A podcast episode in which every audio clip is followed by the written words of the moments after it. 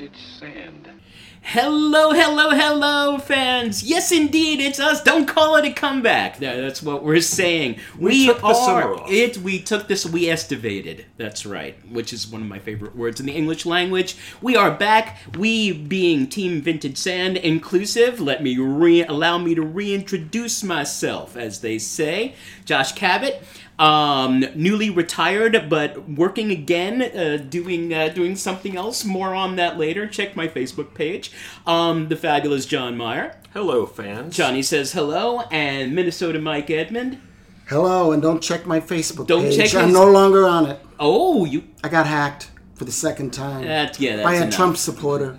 That loses its charm pretty quickly. So yes, Tell me about it. You have not heard from us since June, and we apologize for that. It has been a frantic and busy and wonderful and kind of awful in some places summer. But as always, broken and bloodied but unbowed, we return as Team Vintage Sand. What uh, what'd you see over the summer? Anything good, guys, in the theaters? Did you see Top Gun? No. I did. No. I saw it at a drive-in, which is the perfect place to see Top Gun. You think I would go and pay anything to see you know who? Well, I know how much you love Vol. Well, we devil? can't. We, I never he, s- he who cannot be named. He's our Voldemort. We And I can't never, I never saw the first one. Can I tell you something? I though? did see the first one, which was like about two hours of a commercial for the Navy. Yeah, exactly. And uh, I'd rather see you know the video for the Village Peoples in the Navy. That's much more exciting. But uh, that, that- they don't make them like that anymore. But um, one thing that they first of all, you know, in a drive-in screen, the action scenes were amazing, and second of all, how they handled Val Kilmer, which they could have mishandled it 800 different ways, is actually quite lovely. They actually did a really nice and dignified job with it. So, but yeah, if you're not a Tom Cruise fan, there I said the name, definitely not Yeah, for you. and I mean, it's very mil- militaristic. And Less. It, this is less jingoistic than the first one, oh, substantially okay. less. But you know, predictable plot.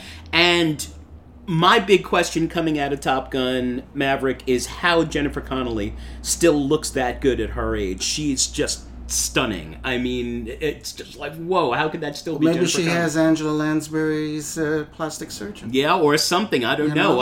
I, I was kind of wondering where whatever. She probably has a good plastic. Whatever happened to Kelly McGillis, who of course was the love interest She in the first retired. one? She did. Yeah. Um, I know there were problems with her. It was like with so many actresses with her weight, and she got criticized for that, and it's really horrible. And but, she also came out as a lesbian, and that's not usually Oh, good yeah. for uh, leading ladies. We'll talk about that in our necrology a uh, little yes, bit. It's unfortunately because we've been away for a couple of months is lengthy, but that's all right. We'll get them all in. I took uh, took Sue to see Minions, uh, which I make no. I'm totally uh, sorry, not sorry that I love the Minions, and uh, saw them. Uh, we were up in Schroon Lake, New York, in the Adirondacks, which has a beautiful old 30s deco theater, small one that was just restored, and so just to see anything there is a treat. And they had a guy traveling around who works with Turner Classic a lot, who did, uh, who showed um, Steamboat Bill Jr., my favorite Oh, Keaton, and played live piano accompaniment. Cool. Yeah, That's that great. was lovely. That was really lovely. And the last thing I saw was Nope. What did you think? You know, I went in expecting uh, something where the political subtext was much sharper, as in Get Out, and to a lesser extent in Us. This was more of just of a straight genre Yeah, movie. it was like a it was flying okay. saucer movie. Yeah.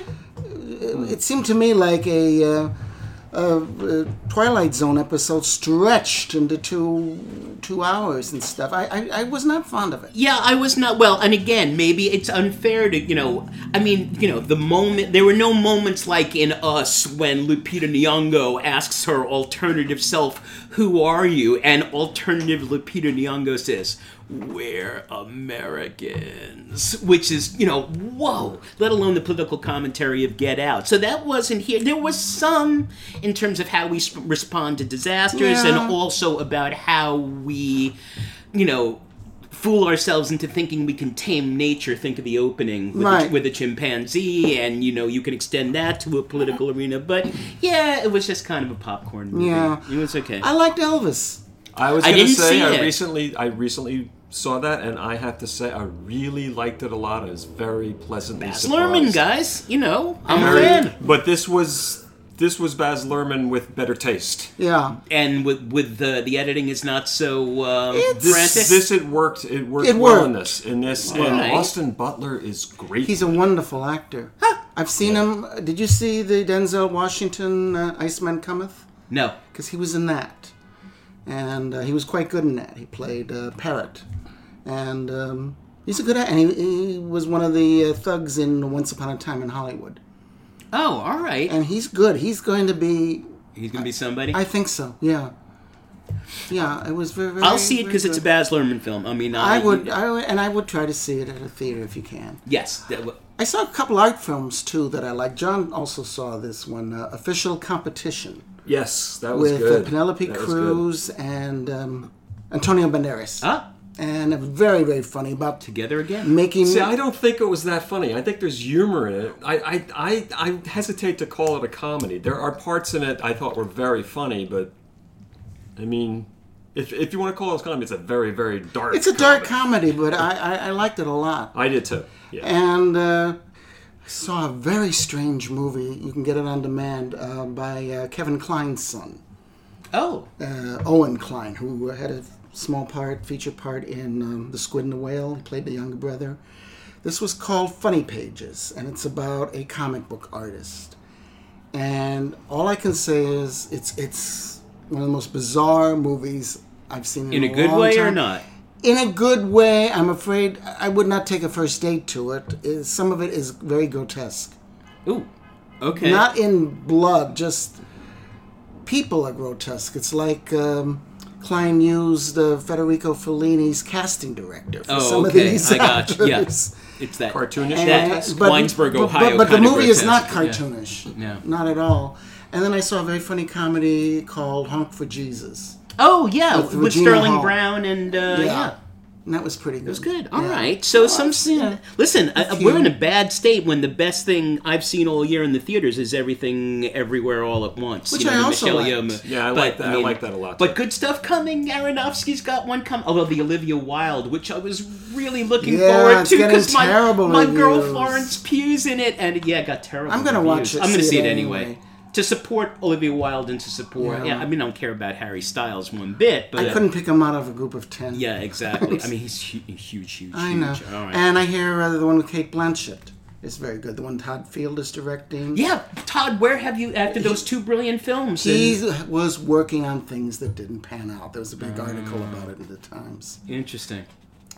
And uh, there Because in the bedroom, and what was the other one? little children Little Children, right? with Kate, Kate Winslet. Yeah. yeah, that was good. Yeah, And the, but those were like 15 years ago. yeah. Yeah. No, they they mentioned that he's just been working on there was uh, things and it just Just nothing panned out. things out. just panned out. But this one did, and it's been getting very good reviews. I think it was at the Berlin Film Festival, and they say she's great. well, and the Aronofsky's about the 600 Yes. pound guy played by uh, Brendan Fraser, Which which, I- has gotten great reviews. I saw the play. Oh, and The play's good. I can't imagine how they're going to do the movie, but That's Aronofsky. Yeah. I mean, he does the unimaginable for better or worse. That's why I love him. Yeah. All right, so we are, gentlemen, drum roll, please. Episode 40, 40. It's a milestone. It's a my milestone. God. We're middle aged. Yeah, 40. Exactly. 4 Well, 40 is the 40 is the new 25. So uh, so but we're good and for Vintage, ep- vintage sand is truly vintage. we are truly we put the vintage in vintage sand exactly. We're more vintage and a lot sandier. Yeah. So there you go. Um, and for this episode, we're going to go. Unfortunately, as I said, we have a long necrology because it's been two and a half months since we convened. But uh, we're going to do our third round of uh, what we like to call hidden gems, films that we love that we felt that at the time, upon their original release, did not get enough attention, love, even if there were some nominations here and there. So to take you back, uh, episode, Hidden Gems one and two are episodes eleven and uh, thirty, respectively. John had uh, Bertrand Tavernier's uh, Safe Conduct about uh, the Maquis and the Resistance, and Curtis Hanson's Wonder Boys, wonderful uh, Michael Douglas. Michael had Alan Rudolph's uh, Afterglow, which just just satisfying his Julie Christie thing, and Norman Lear's only uh, directorial effort, full length feature, uh, Cold Turkey. You, and he just turned 100.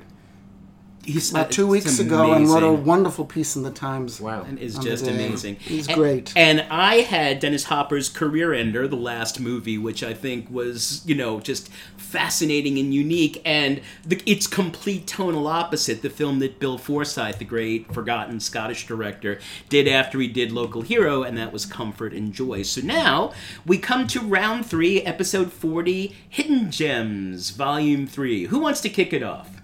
All right, I will go first. Um, you guys know that there uh, we we live on uh, Fort uh, John and I at least live on 14th Street, and uh, uh, one of the reasons I moved to the East Village in the first place is that we would not have any like chain stores here when I first moved here Right. back in '87, and now it's all chain Joke's stores. on you. We had a Trader Joe's. We have two trade. What's the pearl of Trader Joe? Trader's Joe or Trader Joe's? I'm not sure. I'll have to ask an English teacher when I find one.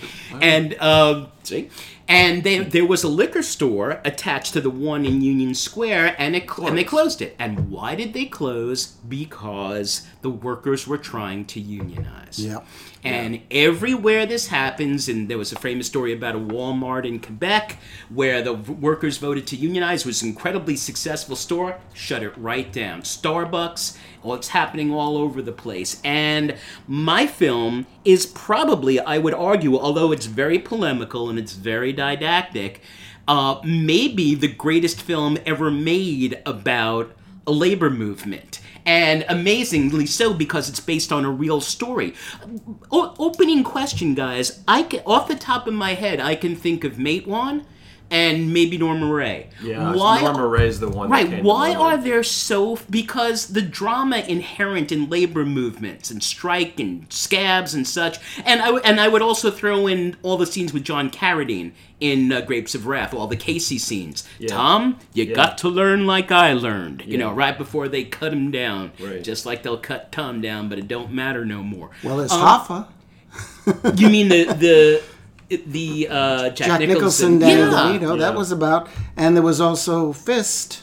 The, Yeah, the, the- one the Sylvester Stallone, yeah, the movie I Stallone- saw. which is really not bad. I'd say no, it wasn't that bad. no, No, but it you it's no, it's not that. It's not a bad movie. you would think that labor movements, but you know, I think there's an obvious answer, which I assume is right, is that Hollywood has always been anti-union, and they, I'm sure they did not promote the making of anything like that. Certainly not in 1954, when a group of blacklisted actors, writers, and creatives got together got some financing from the International Copper Mine Union and made a film called Salt of the Earth. And I'm pleased to say How that How did they get the financing? For, I, I, from the union, yeah, but oh, I see. I they see. went. They didn't. Go, it was re- released independently. It had nothing to do with anything in Hollywood.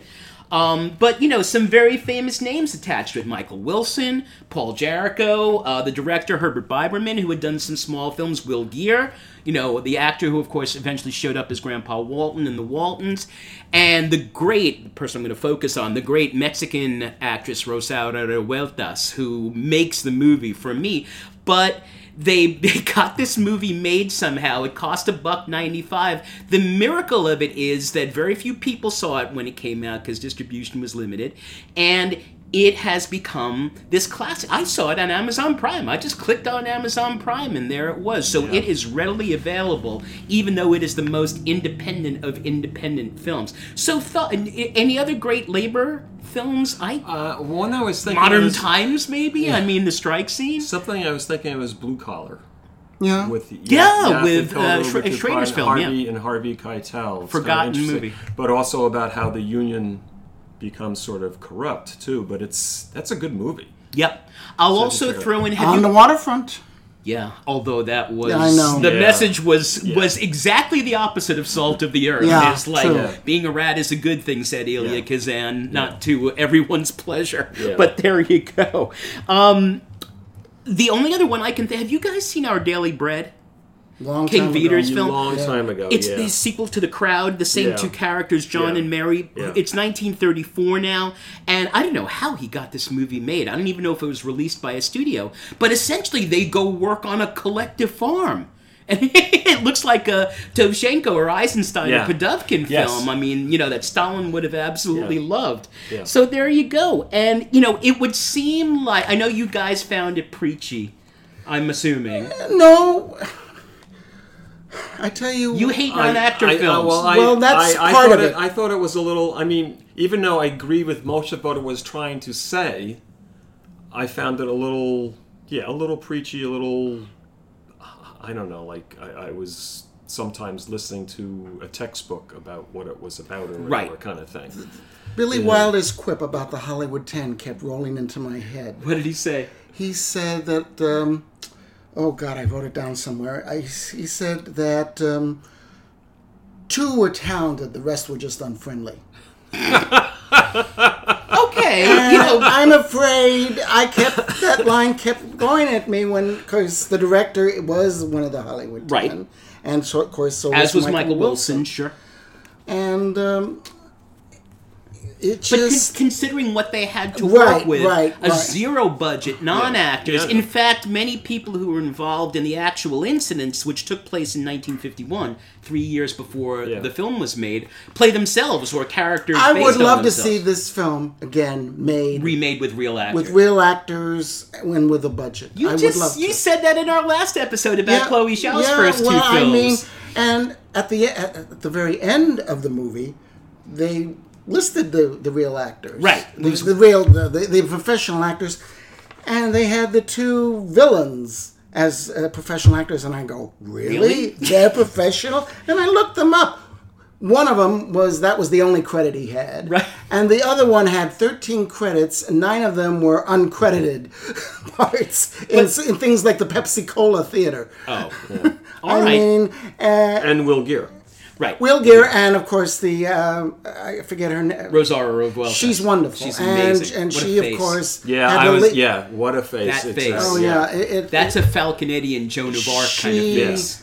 she was wonderful, and Yeah. she she made frankly for me the whole movie worthwhile. So- and then and then some of the non-professional actors, the two brother, I think they're brothers who were the cops. Right. They were painful. Yeah, it was painful. painful, to But listen to the guy who played Ramon, you know, the, He was the okay. husband, he was good. And was you know, good. He was- because here's here's the couple of things that are amazing about this film. and the kids were good. Yeah, the kids were good. Number one, the fact that it's a totally true story. And the other thing is that if it were just a labor union movie, that would be one thing. That would make it far ahead of its time and very daring for 1954. Yeah. Still the height of McCarthyism. But it's also a feminist Yes. Yes. story. Yes. Yes, That I very Because much so. one of the things that's so great about the film is that she points out to her husband over and over. Her husband's a striking mine worker for a zinc mine in New Mexico, and he's constantly complaining about how badly the Mexican workers are treated compared to everyone. But he treats her like a slave Yeah. in the house. Yeah. So, and she points this out several times. You're like, whoa, when is this movie?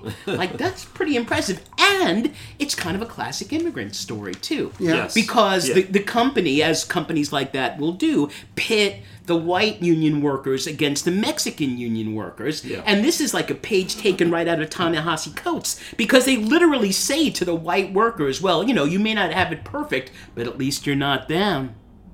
You know, Yeah. so they and they keep they treat them in different at different levels because that's how they keep the white workers or happy. blame the other group. The, the, the, your problems are caused by them because they want this. And Yeah. We're taking away that from you. So Classic divide and conquer. So Yeah. very briefly, it tells the story. that, that comes up in the Grapes of Wrath too. Casey, you gotta learn like I learned, John.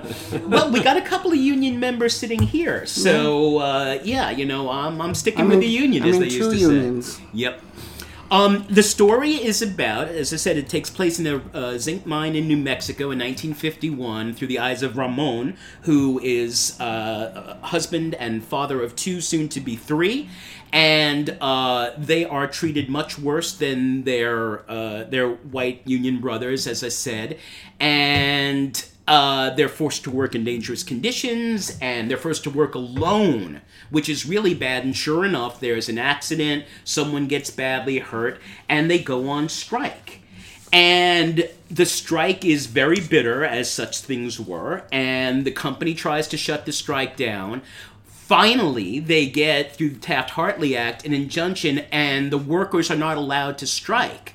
But what happens unexpectedly and in real life is that their wives took up the picket line. Because there was Yeah. nothing in the. That's right. They weren't Nothing's- union They members. said the union member, the, the Taft-Hartley Act said the union members couldn't strike, so the wives picked up their. I mean, these are immigrant wives, a lot of whom barely speak English, trying to keep their families together, and the men stayed home. There were a couple of wonderful scenes of Ramon trying to take care of the kids and Yeah. doing the laundry.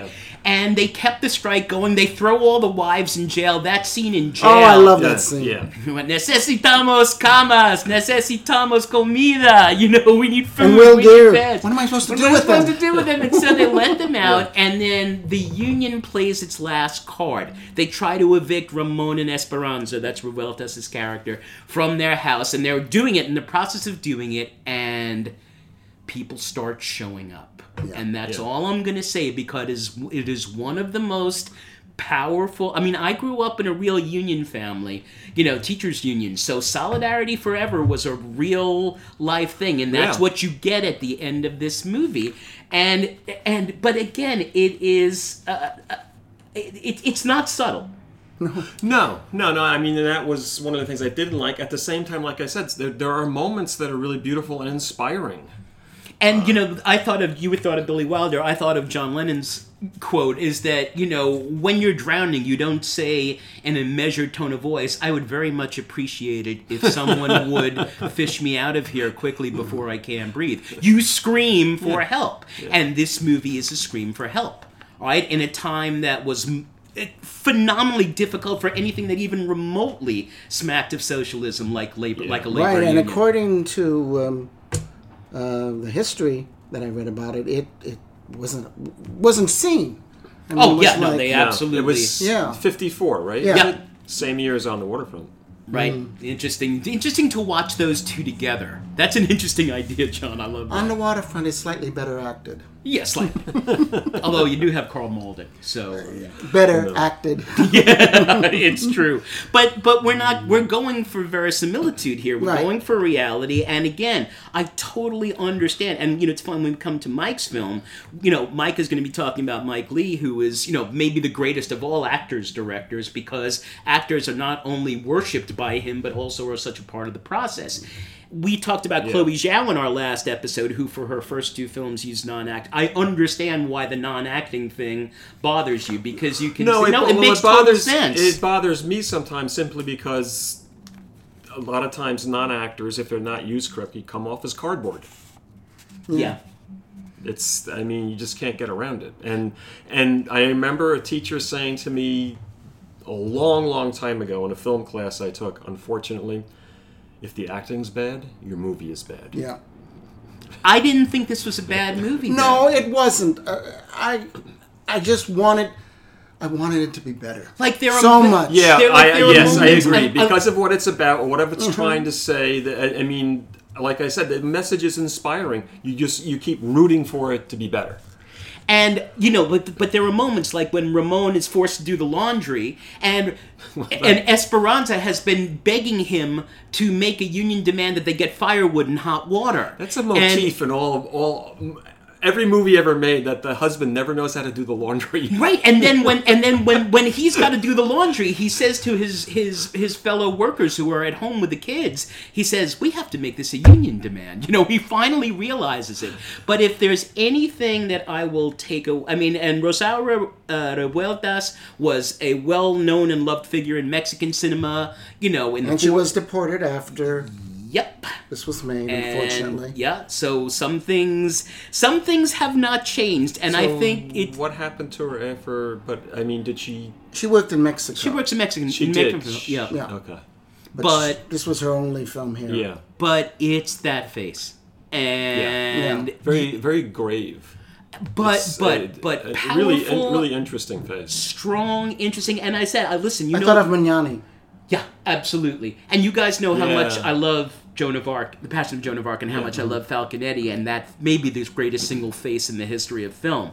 But this is pretty close. She does so much. And you know there are some good film moments like Yeah. when she's giving birth and he's getting beaten up by the cops in the back of the car oh. and they cut back and forth between their own individual suffering. So that's a nice film moment. You know, I, I, I yeah, I, I won't, I won't give it credit for any technical greatness. But, no, but Well, people should when you people should a- see it. you should see unless it. you're have a anti-union. really, really low budget. I mean, the technical aspects are going to suffer. The, the two usually kind of go in hand, Mm-hmm. unless you have a really extraordinary director who just knows how to place the camera all the time, because that has nothing to do with money.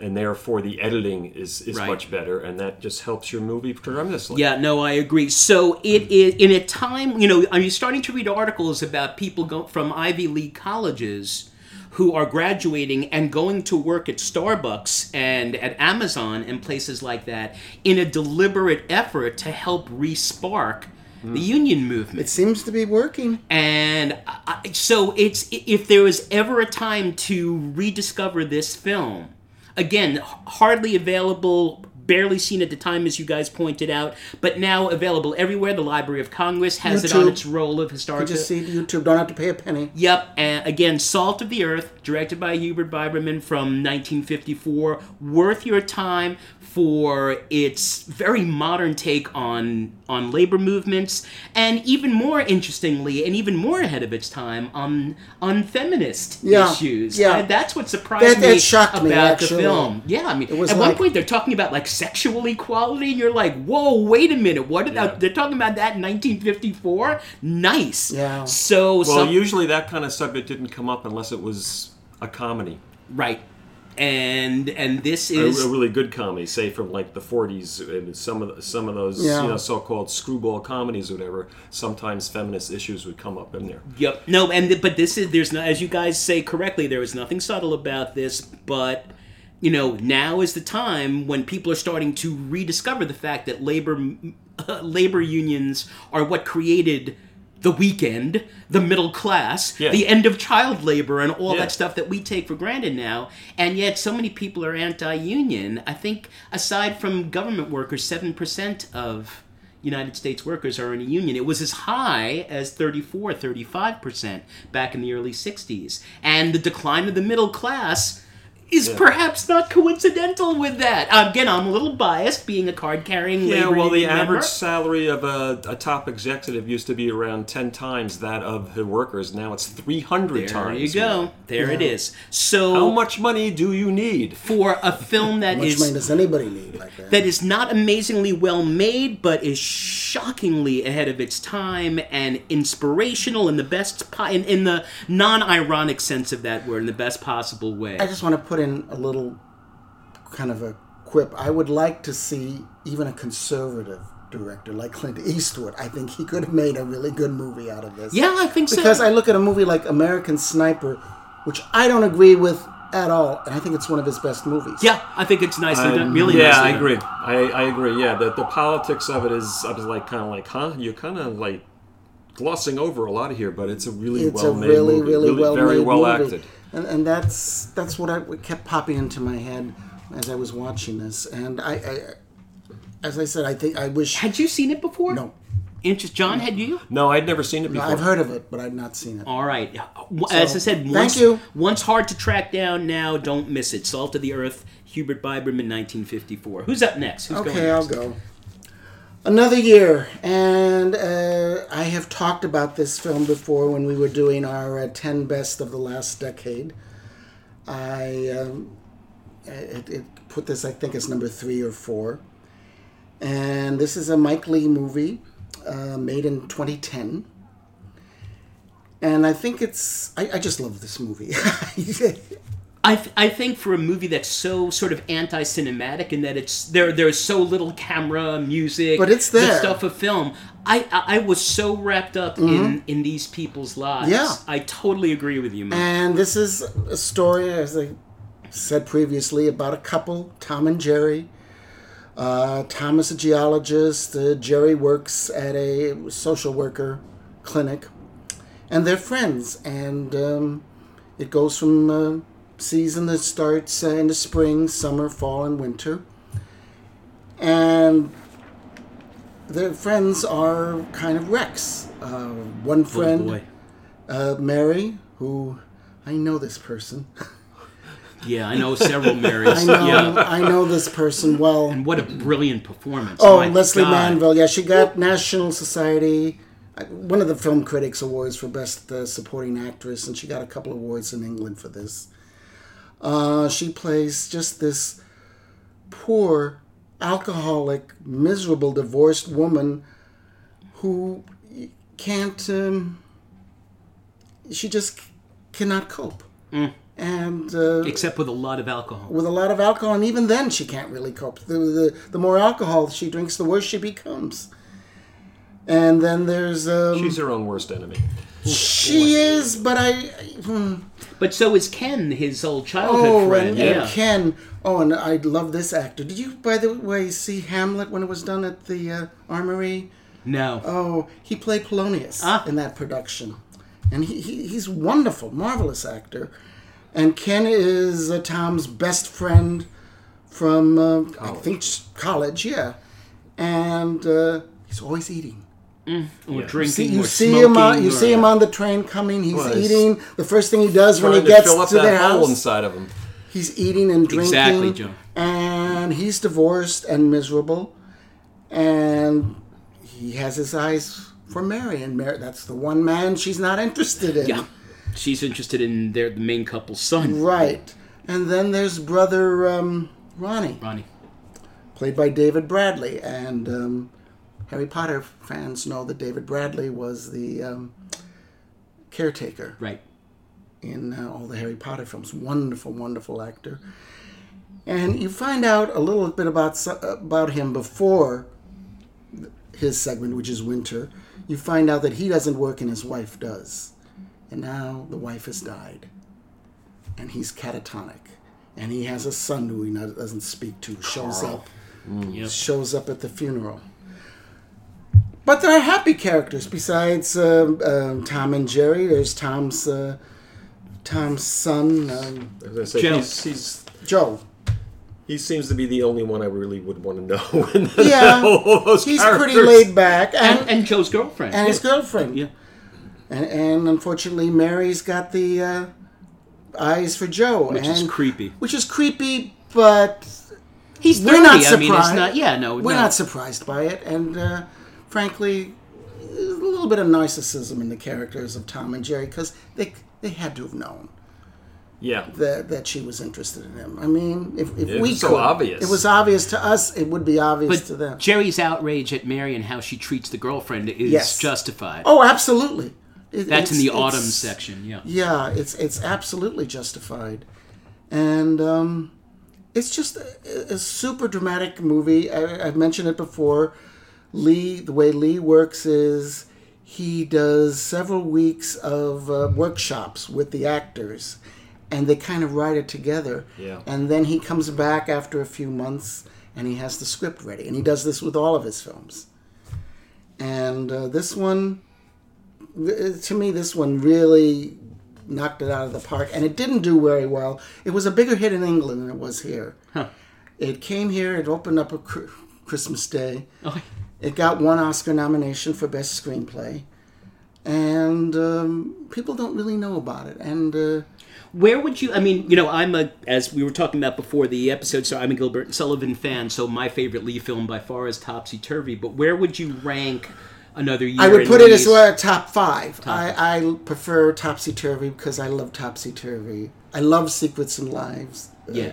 I liked loved um, He did Vera Drake. Too. oh Vera Drake. I love. Yeah. But the uh, other one with Jim Broadbent, the first time we ever see him, the family. Jane Horrocks is the daughter, and I have it at Oh. home, and I can't. The, the Fact name, checker. Checker. the name just popped out of me. Oh boy, senility. we shouldn't have outsourced Life our is fact sweet. checking. Life is sweet. Life There is sweet. go. Yes. I love that movie. Yeah. Right. I don't love them all. Uh, the last one, Mr. Turner, I was rather Did not like at all, and that's my favorite painter in the world, and I did Yeah, not I was disappointed in that. Well, also, you know, part of the problem with that movie too is who would want to know Mr. right. Turner? Turner was so awful. He was such an awful I know. person. I mean, a great painter, but halfway through the movie, you're just like, oh my god, you're horrible. I don't want to spend any more time with you. And it goes on for like another hour and a half. But you know, as a non-actor, what I saw in this film was people doing so much with so little, with just a glance, with a couple of words that express a whole. I Yeah. mean, the, to Yeah, me, well, the line that that sums up the whole movie is Jerry says, "You know, life's not always kind, is it?" Yeah. And that's kind of the movie. And I love how they mark the passage of time with the garden, and Mm-hmm. we see them planting, we see them s- sowing, we see them harvesting. Which was all phony because they had to shoot it in 12 weeks. Oh, all right, but but we had to, but Uh, they, the magic of movie making. the magic of movie making. But it, it, it's a wonderful meditation on time passing, and also on our what what uh, you know. My grandma, you always just say the footprint from quoting from that old poem, leaving footprints on the sands of time. What legacy are you leaving behind? You know, and that's something that this movie wrestles with too. It's just so engrossing. and you can get it streaming. It's on Amazon Prime for three ninety nine, and uh, it's it's worth it's worth definitely worth four dollars. It's it's um, I, I recommend, especially I would with say anyone recommend- that's interested in, in watching brilliant actors really good working acting. Yeah, together. yeah. I mean, this Yeah. is a movie to watch. Yeah, and and as I said, Lesley Manville. I can't wait to see The Crown to see what she does with Margaret. That's going to be Yeah. interesting. She's taking over Margaret from Yeah, H- for from the last two years, Wow. and Yeah, Imelda that is- Staunton is taking over. and for the from Queen. Olivia Colman. And she actually had a kind of a fun movie over the summer. Uh, Lesley Manville, uh, Mrs. Harris Goes to Paris. Oh yeah, It was light, but it was fun. was It was fun watching her and Isabelle Huppert kind of slumming it a little bit, but uh, but they, they weren't. They were having a good time. So uh, I was told you I was going to ask you this one Yes. question about the movie. Why the op- there's an open I- Imelda Staunton appears in one scene. Mm-hmm. Yeah. That's sort of an establishing scene. Right. Uh, and then disappears from the movie. She disappears. I think it is I, when I saw it because I knew Imelda Staunton was in it, but I knew she didn't have a big part. I don't know how I knew it, but I did, and because they, they weren't really focusing on her, and they even have her on the credits and Imelda Staunton. Um, I think it was to confer what Jerry has to do for a living. and her connection to the doctor who Yes. becomes a, a character and to Right. Mary. Right. you know, to uh, Lesley Manville's Right. character. You This- could have had anybody play that part, though. So But she maybe was- she did it as a Oh, favor I'm sure. something. Very- She she's everybody loves Mike Leigh. Yeah, I know. That's that's the thing. She just And it's also possible there was a scene cut out. It would have, although it was long enough. It was a little over two hours. I thought So- it was Yeah. good. No, I thought. No, no, I'm saying I'm saying it's possible that Imelda Staunton Staunton had, had another another scene, scene. that was cut out. Maybe. Although I don't know I what don't it see could how because she doesn't really have anything to do with Yeah. the rest. I know, of I the don't- Well, thread. although she plays a character in that one little scene who sort of can't find a reason to go on. yeah, Yes. and and the rest of the movie seems to be try to an answer, an answer to that question. You know, and it, it, it, just in the daily goings on of life, how wh- why go on? Why continue? That's the thing. The two characters, the Lesley Manville character and uh, and Joe, it's like, how do they get up every day? Oh, you mean Ken? Ken, Ken, rather. How, Yeah. how do they get up I know. every day? but Ken barely does. Yeah. I know, and it's it's He Yeah. talks about going to bed on Sunday night before a work week and you know just dreading it with you know Yeah. in an existential kind of way. Yeah. So yeah, from so from 2010, another year, uh, and what a great title too. yeah. I thought it, it was. it means about five different things. I have to say, when I went to see it, and I was in London at the time, and I knew not really very little about it, I thought it was more of a comedy than it is. It's really not. It's there are moments. There are moments, There are moments but of I- lightness. I, have to say, if you really dislike something like Secrets and Lies, and I do know people who do, you may not like this movie. Why do you think that the Jim Broadbent character and his wife want to continue to see these people? That's a question that actually A.O. Scott brought up in the review. And uh, are they a little bit narcissistic? It or are be. they comfortable hanging out with people who aren't quite as happy and successful as they are Yeah. because It it confirms confirms their choices? In the case yeah. of Ken, I understood. Well, because he's an old Universe. friend, He's and an you- old, did- old and when he friend. and when he when you see them sort of reunite, Yeah. he he seems to genuinely care for him, and he's trying to help Uh-huh. Yeah, him a little. and bit. they're happy on the Al- golf course. Although, uh, he seems to be beyond help because he's not really taking responsibility No. for himself. He And- and- he but- blames everything else outside of him. But Jerry seems to have genuine compassion for Mary, though. I mean, you know, Mary's reaching out to her, and Yeah. she's got no one else Yeah, I to who she the can reach exact out. line when she was going on and on about this man that she met that she fell in love with. Oh God. And I mean, it's so sad. And then he finally says, "Yes, forgot, except that he forgot to tell you he's married." And also, I love a, a wonderful one of the my, one of my favorite final shots in any movie is in Yes, that film. it is a great final shot. And it's the ultimate in ambiguous endings, and lo- loyal listeners know how much I love ambiguous Yeah, endings. Johnny to a non-ambiguous ending, and exactly, and something a little bit lighter. Yay! Yay! Yes, part of the reason I chose Well, when- this movie is when because gonna- it's a comedy. Right. When are you going to have these three films talked about in the same paragraph? That's Never. what I wanted to Never. Exactly. Never. The Hot Rock. Yay! released in January 26, 1972. I saw this movie the year it came out, and it did it did no business at all. So did I. and I I don't know why. Um, it They thought it was going to be a hit, right? well the Not director. if they opened it in January. yeah, well, apparently the studio didn't care much for it. Um, the director definitely thought it was going to be a hit. He said, "I've got these name actors in it. It's a fun movie." I thought, you know, people are, you know, seeing all these really, really downbeat movies. You know, they need something that's a little bit lighter or whatever. And Peter Yates said he liked it. Who directed said he liked it better than Bullitt, which he also directed. Yeah, I liked it better than yes. Bullitt. Directed by Peter oh. Yates, who directed mm-hmm. Bullitt, oh, I don't know about that. Breaking Away, Eyewitness, and The Dresser, and then he did this. Yep. So anyway, Robert Redford, George Segal, Ron Leibman, Paul Sand, Paul who was a comic, Oy. Moses Gunn, Zero Mostel, Wonderful. William Redfield, and Lynn Gordon as Miasmo. Miasmo. hypnotist. The hypnotist. It's a great cast. Yep. Screenplay by William Goldman. Based None on a novel by Donald E. Westlake. Cinematography by Edward R. Brown. One of the things I really like about this movie is the, authentic. New York locations. Well, like San Francisco Yeah. and Bullitt, Yes. this is, I mean, to see Yes. that the, the extended helicopter scene with the Trade Center Ah. was. Just one of my it's great. favorite It's scenes in the movie. Yep. Music by Quincy Jones. yes. And Good score. edited by Frank Keller and Fred Berger, who were nominated for Best Editing that year. Yes. Although, I don't know if you guys caught it, there is, it's really quick. There's an editing mistake, and I'll tell you about it after we Okay. end our little episode. Don't want to tell people about it. Anyway, um, as I said, I, I saw this movie when it first came out, and I really enjoyed it. It did almost no business, and then never saw it again until about a year ago. It was playing on Criterion. Huh. And I was like, why is this on here? Because it never showed anywhere. It's like, I remember liking this movie. I want to watch it again. At the end, it's like, this is so good. It's really, really well done in all the different aspects of filmmaking, and it's so much fun.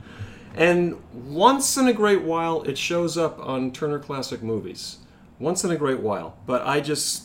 I But just- it's I- not I- streaming. You had to lend me your DVD so I No, it's not it. streaming And anywhere. there's I don't know no why. reason why. I, you'd think HBO Max would pick it up. Maybe it's a rights thing or something. No, It's- I don't. can't I don't know. I don't know. Because I have seen it. If, if it wasn't, if it was a rights thing, it wouldn't be on Turner. That's true. Yeah, Yeah.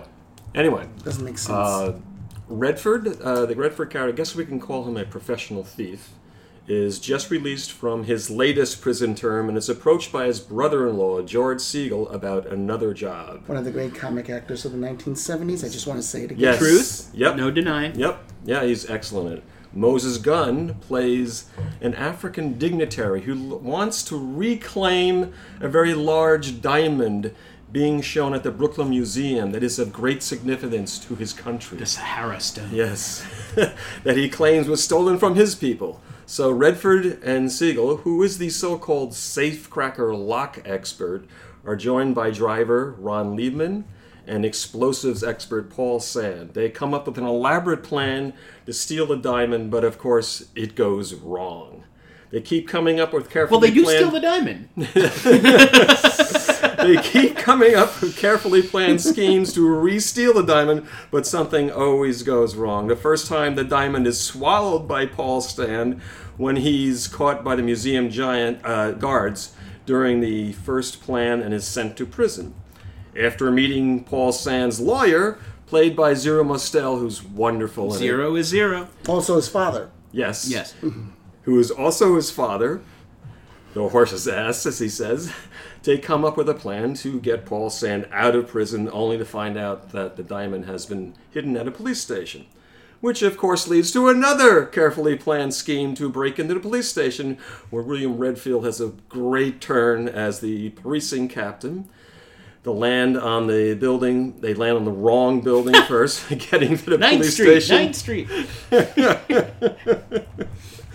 And I don't want to say too much more for fear of ruining it, but it's a, as I said before, a very well crafted, very well acted, enjoyable movie. Some very funny moments. Uh, some of my favorite moments are when Ron Leibman and his mother, Charlotte Rae, Ah, are listening, Listening to to the album of Yep. race cars. well, Ron Leibman uh, talking about directions. That's Yes. such a. That's twenty years before Seinfeld. I mean, that's Yes. such a. dir- Yes, such I a- love that. such a New York He probably thing. stole it. Yeah. Yeah. Seinfeld. yeah, really, yeah, yeah. Well, talk about stealing this opening scene where Redford gets out of prison and Segal Yes. picks him up. My God, that's Soderbergh did that almost shot for shot in, Yes. Ocean, in his Ocean's Eleven. yes. right. Yep. Soderbergh is clearly a fan of this film. Yes. Oh yeah, Uh, sure. The moment in the museum when they're lifting the giant glass case to get the diamond, which is reminiscent of the apes in 2001. the getaway from the prison when they get Paul said Ron, Ron Leibman's driving. Just the look on their faces when they drive into the, Into the truck. truck. And when we discover what Zero Mostel does, I, I, I don't want to say No, anything else. don't. I, I'll No. ruin it. And of course, Afghanistan, Bananistan. Ag- Afghanistan, Bananistan. Well, and, and I love that, that it's the only caper movie, and there are comic caper movies too, like Topkapi and Ocean's Eleven and films like that. Yeah. But but this one, each break-in leads to another break-in Yeah. that they have to do. Yeah. It's it's a very Yeah. unique structure. I've never Yeah. seen a film that does that. Yeah, yeah, and it's very, very well, well written, well delineated characters. Uh, like you said, I mean, Ron Leibman almost steals the movie. yes. Oh does. my god, absolutely. He was great in those days. He was in like Super Cops Yeah. and Yeah. Seven Ups and I love the part with the car accident. And I love Paul Sand, who didn't have much of a film career. He did No, most I- of his I- stuff on TV. That's what I didn't like. I didn't like because he was like he was he was like doing a bad Gene Wilder imitation. Oh, I didn't I mean, especially so. in the scenes with Zero Mostel, I was like I could see the producers, and I was like, so that was the only thing I, have a really didn't like with about it. I'm gonna tell mom about you, Dad. Little piece of uh, trivia: the actress who plays George Segal's wife is Topo Swope, who is the daughter of John Swope, the famous photographer, Oh, uh, life photographer of World War II, Yeah. and the actress Dorothy McGuire. oh, interesting. And she did have a, a mild career. yeah, Hmm. yeah. I, d- I did not Yep. know that, Well, but a little, tri- little bit of trivia here. E- even if you didn't like the story, well, I was disappointed in the dialogue just because it's Goldman. I mean, the story structure is brilliant, Mm-hmm. but some of the dialogue is a little flat. But as you guys said, e- even if you're not interested in the film at all, watch it just for New York 1972. Yeah. Oh, it's- my the locations God. used so Yeah. well. Everywhere, and uh, and My teen years. That that sequence where the, you know the, the, the they're they're flying in the helicopter Yeah. and they come to, as I said before to the uh, about to be completed World Trade Center just killed me. Yeah, yeah. I mean, it, it's if you love New York in those days, see it anyway, even if you don't like caper films. Besides the fact the look on their faces because Ron Leibman's never flown a helicopter before. I told you I could drive anything. Who doesn't like caper movies? Who doesn't? But I think of it more as a comedy than a caper movie. Yeah, it's a comic It's, a comedy with a, a caper mm-hmm. structure Yeah. kind of thing. You know. Yeah.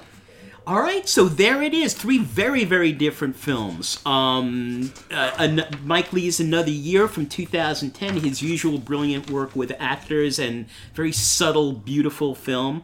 Um, a a laugh out loud comedy, New York in the 70s with the Hot Rock, 1972, and a serious as all get out, but beautiful and one of a kind labor movement film. And since the labor movements may be coming back, it may be time for it.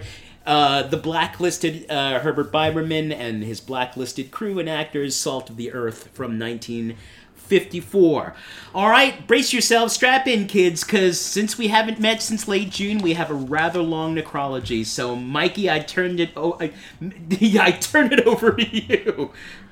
Okay, this is pretty much in order of their uh, death.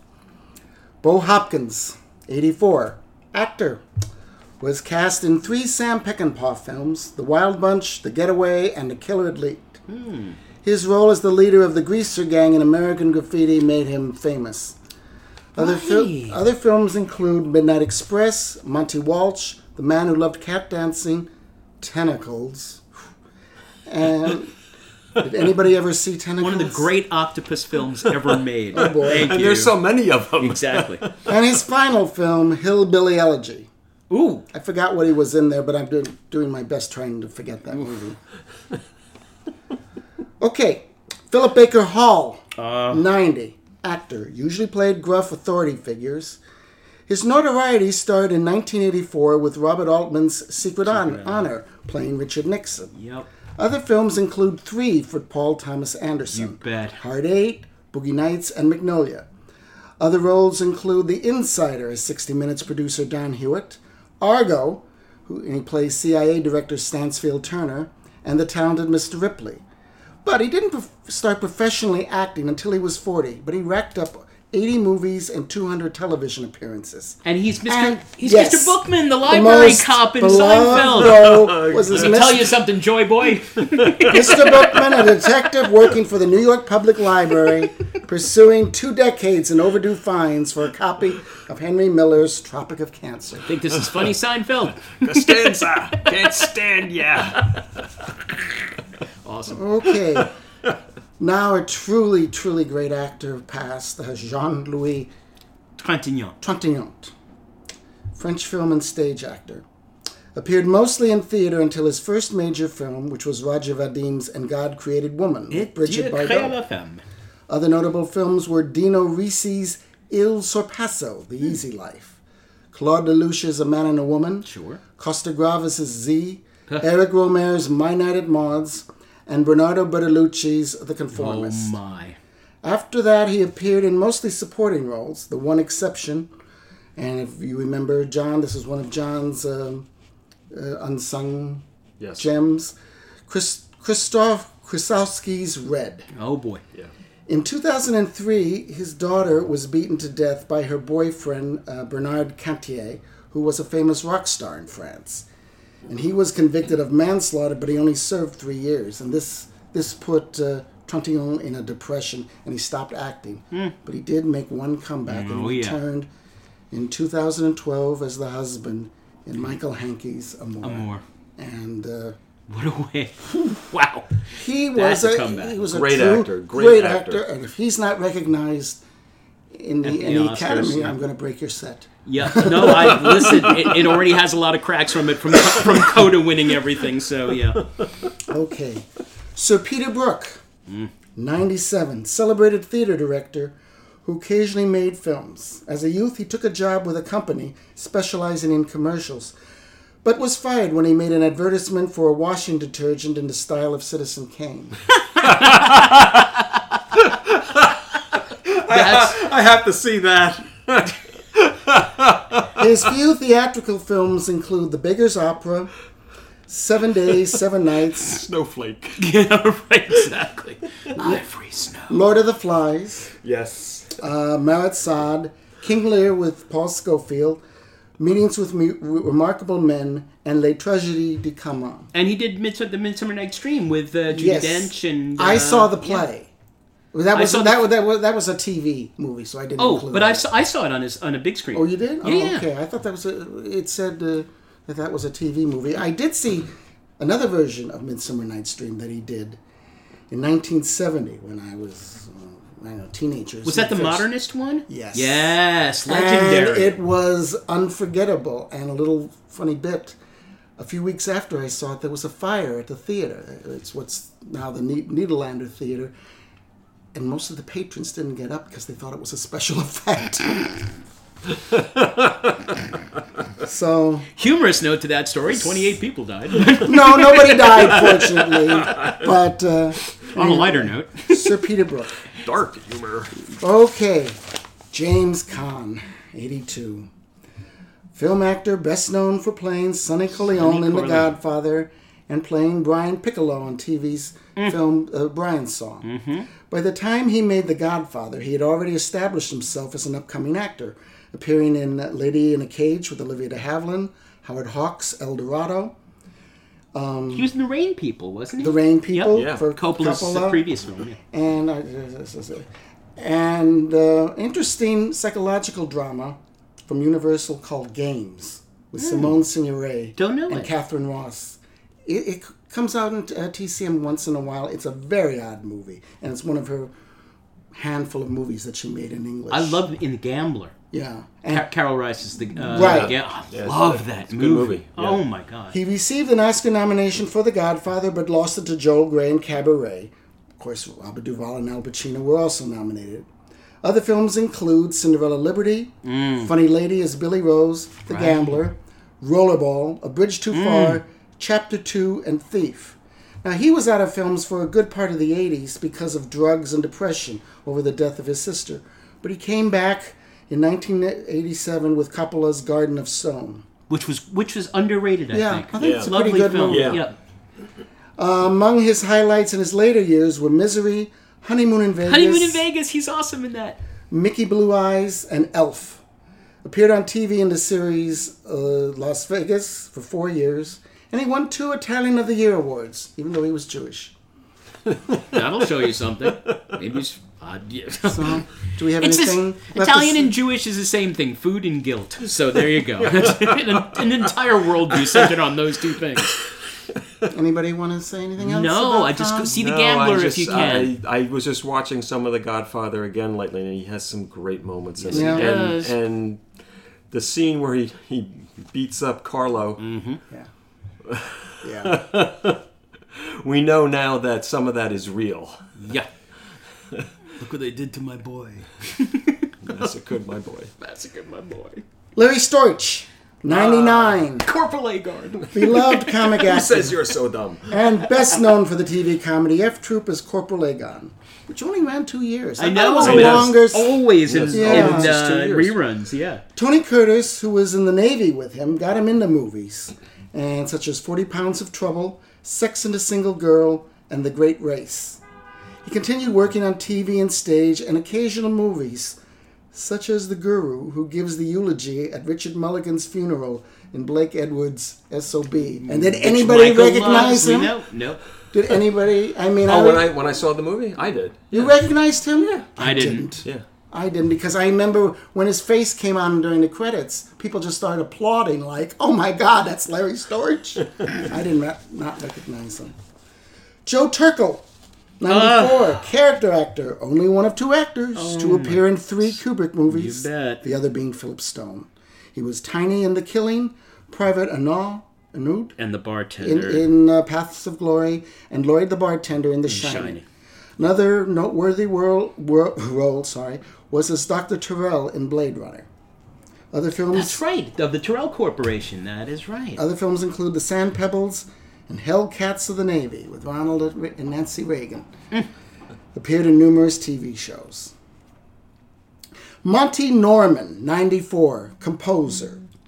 Known for writing the Those four James. Bond theme. But boy. Later on, John Barry had orchestrated Norman's theme and often took credit for writing it.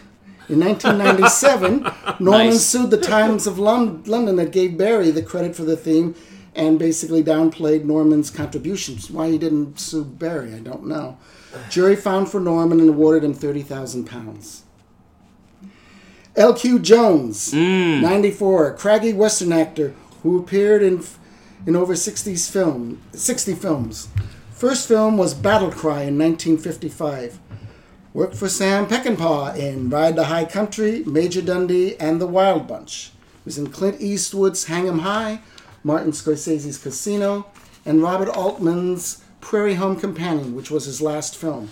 He also wrote, produced, and directed the cult movie A Boy and His Dog in I didn't know 1975. that. I never saw it. Did you? Yeah, I've seen. Oh yeah. Yeah. I didn't know that was him. That's him. Wow. Yeah. All right. See, I learned something new from Vintage Sand every time now. I, I never saw it. Yeah, it was a it was a kind of a midnight movie in the seventies. A seventies. sci-fi dystopian. Yeah. Bob Rafelson, director and producer, central figure in the new Hollywood movie of the 19, of the mid '60s and early '70s. With his friend and business partner Bert Schneider, he founded BBS Productions, BBS. which successfully produced Easy Rider in 1969. His directorial debut was in 1968 with The Monkees' Head, and he also basically created the group. Yeah. His best known film was in 1970 with Five Easy Pieces, which won him the New York Film Critics Award for Best Director and was nominated for four Academy Awards, including Best Picture, but not Best Director, oddly enough. Other films include The King of Marvin King of Gardens, Marvin That's Which is my I like favorite. the most. Mine yeah. too. Yeah. Absolutely. Stay Hungry, the remake of The Postman Always Rings Twice, Nice. Black Widow. and- Yes, I love Black I like Widow. Black, Black Widow. Shockingly too. good film. Yeah, and Blood and Wine. Where's Theresa Russell when we need her? That's She pops up occasionally. King of Marvin Gardens never shows. And No. it's a really I good think that movie. is a- I don't know why. really great, good mo- I- and- it's his best movie. I think so. One hundred percent. I don't know. BBS Productions also produced The Last Picture Show Yep. and Drive, he said, and Henry Jaglom's debut feature, A Safe, Safe Place, and Hearts and Minds, which won the Oscar for Best Documentary Seventy-four. Yep. in 1974. David Warner, 80, film and TV actor. He played Hamlet when he was 24 to great acclaim, but gravitated to movies and television, where he played mostly villains in over 200 films and TV roles. His first break was in Tom Jones, and then played the title role in Morgan with Vanessa Redgrave. Other notable films were The Omen, Jack the Ripper in Time After Time, The Evil Genius in Time Bandits, Tron, Titanic, Alain Resnais's Providence, The Company of Wolves, The French Lieutenant's Woman, The Man with Two Brains, Star Trek uh, 6, The Undiscovered Country, and Mary Poppins Returns. Wait, I thought he was in five. Um, I, He could be. I, thi- I, I, might think it was, I think it was five. He, yeah. Josh, I, I give you full Well, credit. and also he is he is in one of the best episodes of Star Trek: Next Generation. He plays a Cardassian general who tortures Picard, and he's wonderful. So the Star Trek universe mourns him too. Three films for for Sam Peckinpah: Ballad of Cable Hogue, Straw Dogs, and Cross of Iron. Hmm. He developed throughout his film career stage fright, Hmm. and uh, but uh, he made his New York stage debut in 2001 after a 30-year absence in Shaw's Major Barbara, and I saw that, and he was very, very good. And I was very surprised that he because when he did this Hamlet in uh, the early '60s, he was thought everybody thought he was going to be the next Olivier, and he just didn't want to. Do he stage. sold out. Well, no, No. he had a good long career. yeah. No, so, I'm, I'm joking. No. It's. I just find You it said- really, really interesting though how every once in a while you hear a story about a very Mm-hmm. experienced actor who suddenly develops stage fright Yeah. and and can't do anything Yeah. for a while. You it said- happened to Olivier, Right. And Bette Davis. right. You Bette said Davis Andrew Garfield. refused to ever go on stage. You said Andrew Garfield was going to be the next Olivier, and that was not a compliment. Right. I quote Mike Edmond to Mike Edmond there. Paul Sorvino, 83, character actor who originally studied singing. Appeared on Broadway as a chorus male in musicals that tended to flop. His big break was on Broadway in Jason Miller's That Championship season, which he Oh. received a Tony nomination, and was the only actor to repeat his role in the film version 10 years later. His film debut was in Where's Poppa, and then he received uh, he was in large roles in The Panic at Needle Park, Made for Each Other, Touch of Class, The Day of the Dolphin, Oh God, Slow Dancing in the Big City, Red's Dick Tracy, and Nixon as Henry Kissinger. His most famous role, as far as I'm concerned, is uh, Paulie Cicero, a local mob boss in Martin Scorsese's Goodfellas. But he still would sing professionally on occasion, such as when he made his New York City opera debut in Frank Loesser's The Most Happy Fellow. Most in the whole Napa Valley. Yep. Well, I still, anytime you slice your garlic with a razor I do. blade, I think of him. of Paul Sorvino. He also liked to sculpt. He said, acting on stage is like doing sculpture. Acting in movies is like being an assistant to the sculptor. Interesting. Mary Alice, 85. Stage, TV, and film actress. Among her films were To Sleep with Anger, Malcolm X, The Bonfire of the Vanities, Awakening, Beat Street, Sparkle, and The Matrix Revolutions, which she took over for Gloria Foster. oh, right. She's the second Oracle. Yeah. But she is best known for her Tony Award winning uh, performance. I cry when I think about her. she was so damn good. As Rose Maxson, the compassionate but beleaguered wife in James Earl, uh, to James Earl Jones in August Wilson's Fences. Fences. And we all saw Yeah. that, didn't Yes, we? we did. Oh, God, she was good. I got my tickets for piano lesson with Sam Oh, Jackson I'm seeing it John too. I am yeah. seeing it too. That's one of my favorite Wilsons. So excited. Frank Rich, in his review, said Miss Alice's performance emphasizes strength over self pity, open anger over festering bitterness. The actress finds that spiritual quotient, quotient in the acceptance that accompanies Rose's love for a scarred, profoundly profound, complicated man. It is rare to find a marriage of any sort presented on stage with such balance. Yep. I'm sorry to spend so much time No, talking about a stage performance, but that was one of the best. I mean it's fine that everyone knows Viola Davis's performance in the Yes, film, and, she, but and she was the first to tweet yeah, about Mary Alice. not surprised. Yeah, Un unfortunately, and I, Viola Davis was great. Unfortunately, uh, Eddie Murphy bought the rights to Fences and just sat on it for I- I- 15 I- years. Yeah, uh, And I, I don't know the whole story behind that, but uh, it was a shame that Mary Alice and James Earl Jones was did he not. planning to be in it? Yeah, Yeah. but this, as the son. That's, uh, Yeah. Yeah, well. Okay, Bernard Cribbins, 93. British character actor best known for his roles in Doctor Who. One of his roles was in The Grandfather, one of the Doctor Who's companions, Donna Noble. Film roles include The Railway Children, The World of Suzie Wong, The Mouse on the Moon, three Carry On films, Casino Royale, the first one in 67, Yeah, the 67. and Alfred Hitchcock's Frenzy. Who? He was the uh, bar owner Oh, okay. who hated Blaney. Right. Uh, going back to Star Trek, Nichelle. Nichelle Nichols played Lieutenant Uhura. Uhura on the original Star Trek Uhura. and appeared in the first Star Trek films from 1979 to 1981. I could name them all, but everybody who loves Star Trek knows them already. And and her influence. Yes. Yes. Was the first Afro American actress not to appear in a stereotypical role. Yep. He shared the first interracial kiss on TV with William Shatner.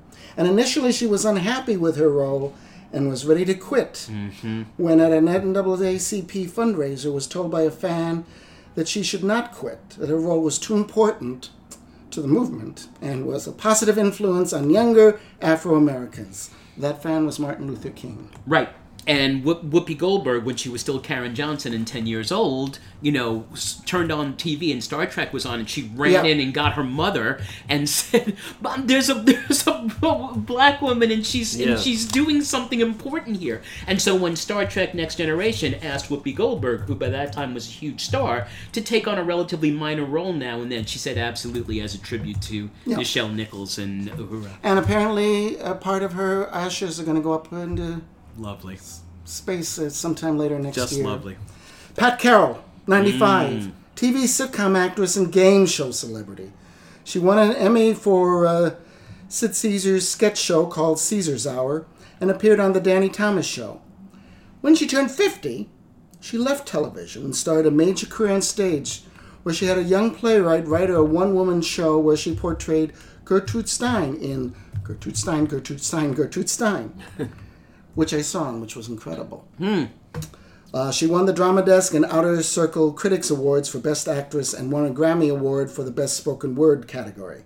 She later played Falstaff on stage in, Wa- in Washington, D.C., and in, she was also in The Merry Wives of Windsor. She worked in D.C. on stage in Mother Courage and as the nurse in Romeo and Juliet.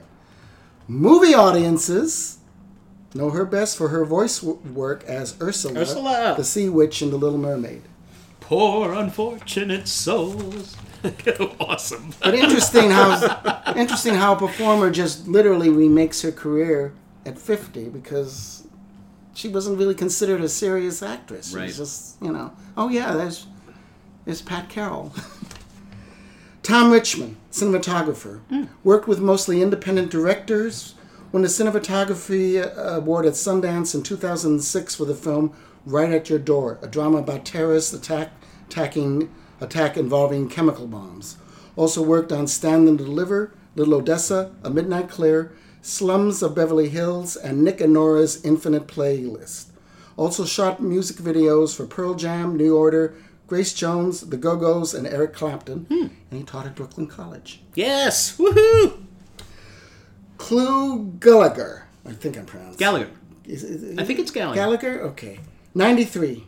Character actor. Appeared in TV westerns and made his film debut in Don Siegel's The Killers. The Killers, where he was shot to death by Ronald Reagan, Weren't we all? which was Reagan, and, which was Ronald Reagan's final film. Not soon enough. Other films include The Last Picture Show, winning I'm Gonna Git You Sucka, Yes. The Return of the Living Dead, A Nightmare on Elm Street 2. His final film was as a bookstore clerk in Tarantino's Once Upon a Time in Hollywood. He was So a, is he the one who sells her I think so. Tess of the D'Urbervilles? Yeah, Oh, yeah. God, I love that scene. He was a regular on the TV show The Virginian, but became a teacher running a workshop that focused on horror film acting and directing. Okay. And a pr- it's a living. Supposedly a well liked teacher as well. That focused on horror film Horror acting. film, yeah, Interesting. yeah. How to scream? How to look scared, I don't know.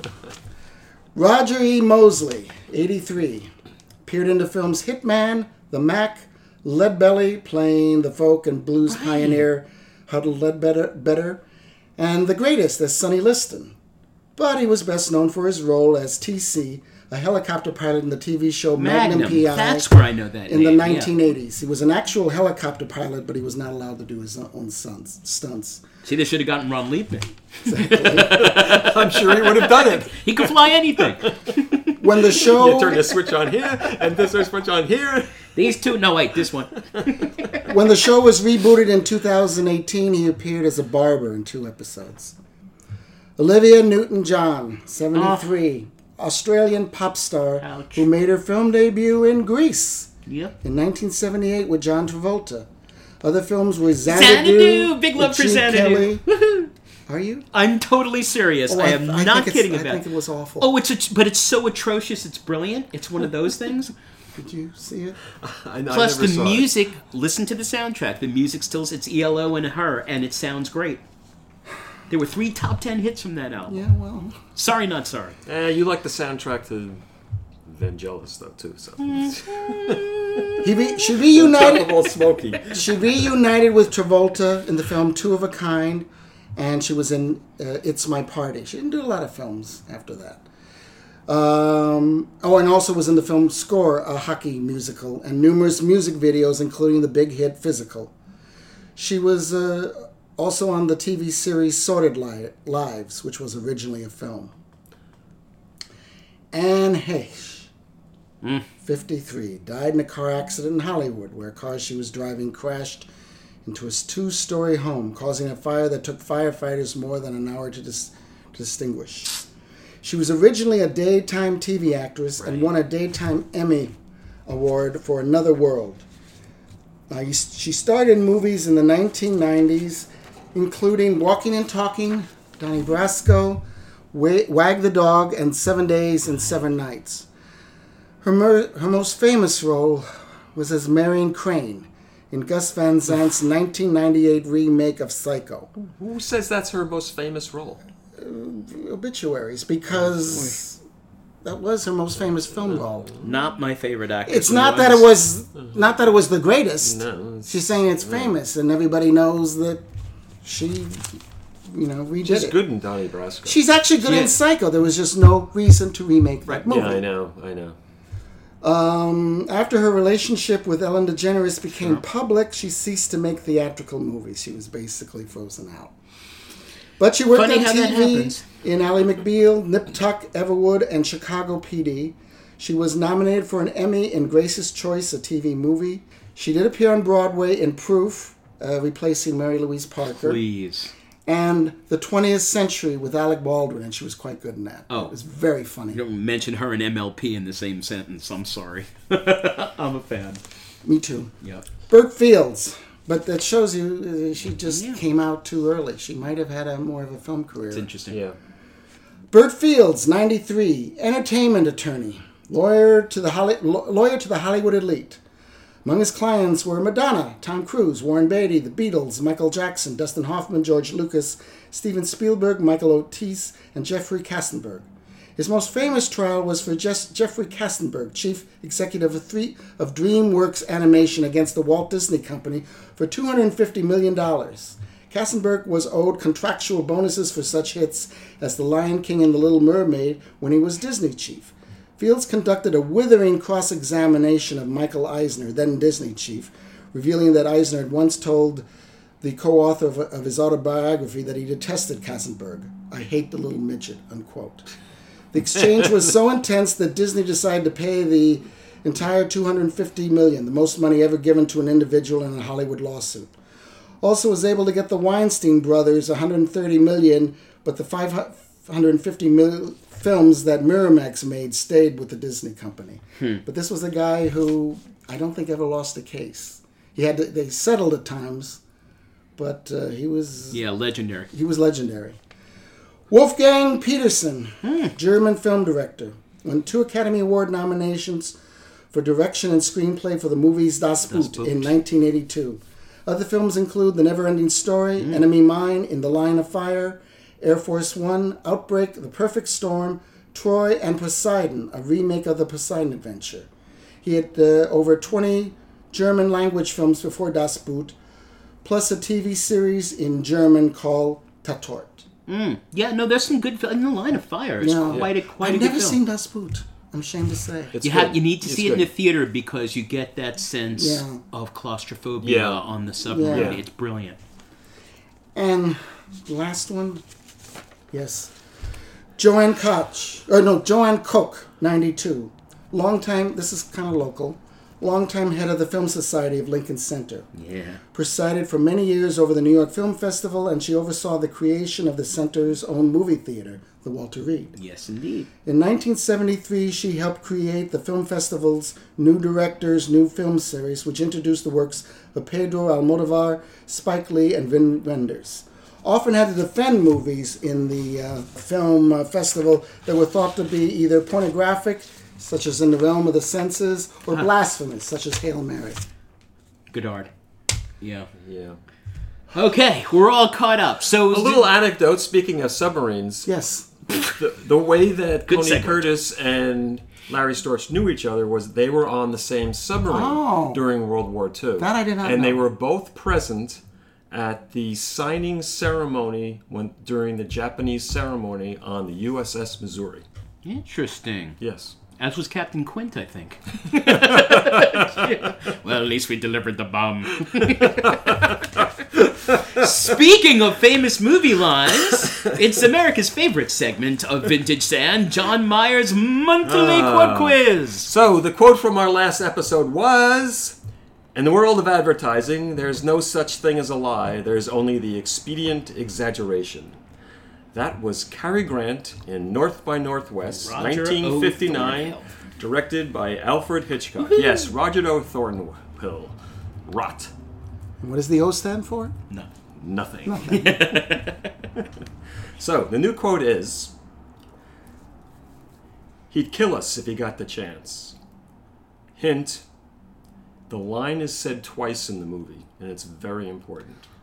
Okay, so there it is. So if you want to find out the answer, or if you think you know the answer and want to double check, check our website, www.vintagesand.com. There it is. And uh, remember that we are available on all platforms Spotify, Apple Podcasts. Uh, and SoundCloud. Uh, for our next episode, episode 41, which we will definitely do in October. I'm- Yes! I am psyched. So we don't have so long in necrology. Yes! Um, in episode 31, uh, we focused on our favorite final films by directors. And so in this episode, uh, which we're going to call Gala Premieres, it is going to be our favorite first films by directors. But there are some ones that are so obvious that we should kind of take him off the table right now. Right now, I have on my list Kane, 400 Blows, Badlands, and Boyz n the Hood. All right? Anything else immediately? It should be. Let's try to make it films that we haven't talked about a lot already. Yeah. Um, Any ones that are automatically off the table. you know, it's funny because I thought of a few m- movies and then I realized that they were not the director's first movie. One was, was Open City, but I realized that, that that's not his first movie. I just, I just remember what movie. Your quotes from. I'm so proud of myself. I'll shut up now. Michael doesn't know. Yeah. Um, I, there's probably some more we need to add. That I mean, Kane was the one that immediately came Right, to mind. and 400 blows. Then now the quest, what do we? But I think we should do it people with people who had relatively long careers in feature films. Like so, for example, Boys Don't Cry. Kim Peirce is a Yeah. brilliant, but she only did one other feature film after that. Yeah. So, all right, we'll talk it out. We'll we'll hash it out. We'll Yeah. have. I'll get Bert Fields on. Oh, he's dead.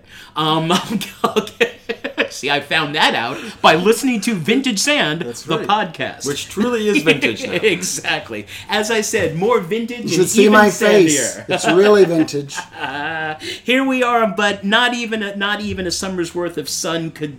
Just we're, we're still left with that lovely radiant glow. So we are Team Vintage Sand. That was our third go at our hidden gems. We hope you enjoyed it. We want to remind you at this point, as we always do, that Vintage Sand is a five nines and a four production. We want to thank Melissa for her technical help, Mama Sue for the use of the hall, and the increasingly legendary Gabby for her uh, artwork and our logo. Uh, as I said, we are on Spotify, Apple Podcasts, and SoundCloud. And basically, like, if you're a film fan, you're like us, and you're just sitting around waiting for November when Sight and Sound comes out Yes. with the 2022 Best of poll. We're going to be talking about that one for a while. I guarantee you, Vertigo won't be number one. You don't think so? Nope. I think what you said, Yeah. Michael, when you saw it at Film Forum and people really didn't like it. Yeah, but those were they could have been just film students. Early betting, Tokyo Story number one. Okay. Uh, Like, yeah, well, I could see that. Yeah. Yeah, heard it. My here early first. betting is 2001: A Space Odyssey. I would not be. That's definitely going to move up. What was it like sixth? Yeah. I think. Yeah. So definitely. All right. So until then, my friends, our audience of twelve, happy watching. Be safe, and as ever, we hope fervently and religiously that your favorite films will always be streaming.